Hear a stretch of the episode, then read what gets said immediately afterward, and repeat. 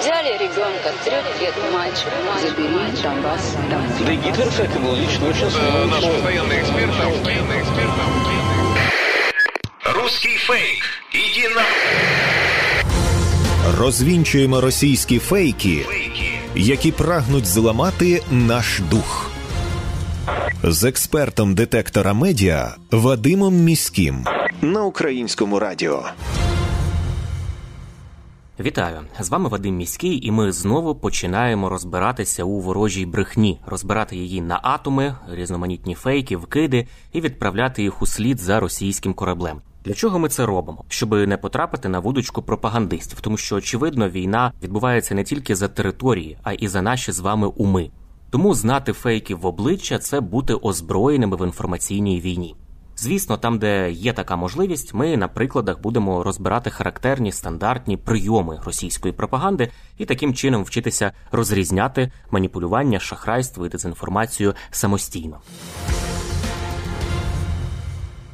У мережі масово поширюють відеоролик, в якому, як стверджують пропагандисти, українські військові разом із солдатами НАТО під час військових навчань за кордоном, начебто, втопили бронетранспортер Піран'я 3 Сі. Насправді, відеоролик, який поширюють в мережі, не має нічого спільного ані з процесом навчання українських військових за кордоном, ані зі збройними силами України в цілому. Цей фейк виявила і допомогла спростувати команда аналітиків StopFake. Відео із хибним описом, сфальшованим, спочатку було опубліковане в одному із тікток каналів ПВК Вагнер. А після того масово поширилося в мережі без належного контексту, який би пояснив, що насправді відбулося, де відбулося і хто це зробив. Отже, подія, інцидент на відео, який зафільмований, він дійсно стався 3 червня 2023 року під час проведення міжнародних навчань НАТО Себергардія. Бронетранспортер Піранія 3 дійсно потонув під час спроби перетина рукава Дунаю річки Борча. Прес-служба румунського міністерства оборони повідомила, що бронемашина затонула через проникнення води всередину. Ніхто із членів екіпажу при цьому не постраждав. Цей інцидент розслідуватиме профільна комісія. На рівні Генерального штабу сухопутних військ Румунії створено адміністративну комісію із розслідування обставин провадження цього навчального заходу. Йдеться у заяві Міністерства оборони Румунії. Також після формулювання висновків дослідницької комісії на основі тих даних, які вони зберуть, буде проаналізовано необхідність коригування операційних процедур у таких ситуаціях, аби обмежити в майбутньому максимально можливі ризики, які беруться на себе під час виконання процедур у реальних ситуаціях форсування водотоків. Кінець цитати прес-служби Міністерства оборони Румунії. Після екстреного застосування стандартних процедур порятунку та евакуації персоналу усіх членів екіпажу благополучно було доставлено на берег. Цей бронетранспортер затонув на відстані близько 15 метрів від берега на глибині близько 8 метрів. Тобто, іще раз, це не українські військові зробили. Вони не брали участі в цих навчаннях. Це окремий захід НАТО, який відбувався поза межами України. Румунське міноборони також додає, що цей БТР уже успішно підняли із дна, і він підлягає ремонту.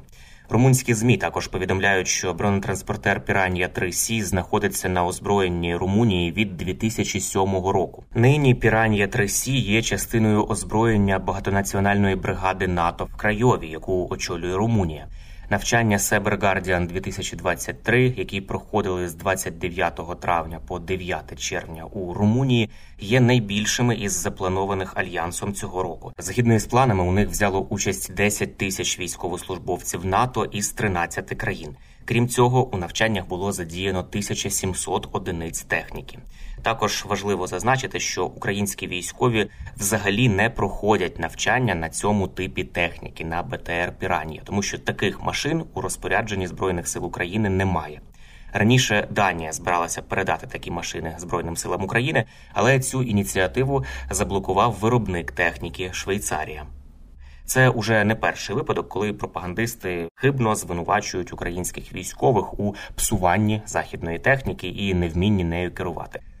Це стандартний наратив російської пропаганди, який покликаний зменшити готовність західних країн підтримувати українську армію, надавати нам нове озброєння, постачати нам боєприпаси, тому що, начебто, українські воїни є настільки слабкими і не вміють керувати цією технікою, що просто її знищують, і вона не виконує тих цілей. Але насправді ми бачимо, що Поки що вся та техніка, яка була передана Україні, вона була е, дуже відповідально використана нашими збройними силами. НАТО, начебто, може погодитися ввести війська на територію України. Такі нові маніпуляції поширюють російські пропагандисти. Дещо дивно, що вже півтора роки росіяни тут буцімто воюють із НАТО. А от тепер лише почали говорити, що НАТО, начебто, тільки хоче ввести свої війська на територію нашої держави. Але тим не менше анонімні телеграм-канали, які транслюють про кремлівську риторику, поширюють інформацію, що Євросоюз готовий обговорити відправлення миротворців із Польщі та Румунії в Україну. Також українські медіа із посиланням на видання Guardian пишуть, що екс-генсек НАТО Андерс фон Расмусен вважає, що деякі члени альянсу, як от Польща, можуть погодитися ввести війська в Україну, і це є маніпуляцією. Крепочки над і у цьому питанні розставив міністр закордонних справ України Дмитро Кулеба. До завершення збройного конфлікту на території України іноземні держави не вводитимуть свої війська на територію нашої держави. Більш того, ми цього не просимо. Ми кажемо, дайте зброю, ми самі знаємо, що воювати. Але я хочу, щоб всі розуміли одну річ: коли ми станемо членами НАТО, тобто коли війни не буде, тому що членство в НАТО не може завершити цю війну, але воно запобігатиме новим війнам. І коли ми станемо членом НАТО, то наші бригади стоятимуть в інших країнах НАТО і захищатимуть їх. Це були слова міністра закордонних справ України Дмитра Кулеби. Він їх сказав в етері програми Сніданок з 1 плюс 1», коментуючи слова екс-генсека НАТО Расмусена, які і перекрутила російська пропаганда. У такий спосіб пропагандисти хочуть показати, що Росія воює з НАТО на території України, а от інші країни, начебто, агресивні та готові піти війною у будь-який момент. Нагадаю, що наприкінці минулого року президент Зеленський у спецвипуску шоу Netflix із назвою Мій наступний гість не потребує представлення, яке веде американський комік і ведучий Девід Леттерман, розповів анекдот про НАТО, одеських євреїв і війну з Росією, висміюючи пропагандистську риторику Росії. Два одесита, два одеських єврея, і вони зустрічаються. Один іншому каже, що говорить, ну що, ну що, ну як там ситуація, що там говорять? Говорить, ну що, говорять, говорять, що війна, війна, що за війна? Росія воює з НАТО. Тут серйозно? Да, да, війна, Росія воює з НАТО. І що, як там? Ну, як там що? Ну, росіяни що, 70 тисяч військових загинуло, всі ракети майже витратили вони. Багато техніки поламано, підірвано. От така ситуація. Говорить, а що НАТО? Що НАТО? НАТО ще не під'їхало.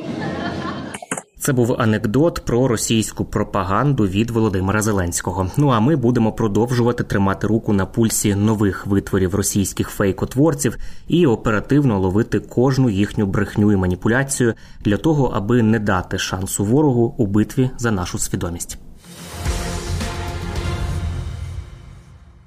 Це були головні фейки на сьогодні. На сам кінець нагадую, що не варто довіряти різного роду чуткам і пліткам. Усі неконкретні, напівсекретні, панічні повідомлення мають у нас одразу вмикати червоне світло в голові, що таку інформацію слід перевірити. Як правило, за такими неконкретними джерелами, інсайдами, емоційним викладом ховаються інформаційно-психологічні операції ворога, який прагне нас деморалізувати.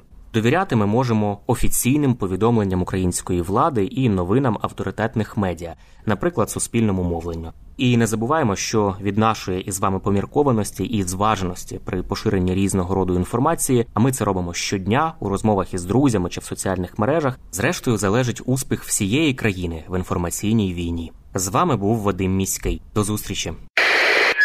Русский фейк. Иди на... Розвінчуємо російські фейки, які прагнуть зламати наш дух. З експертом детектора медіа Вадимом Міським. На українському радіо.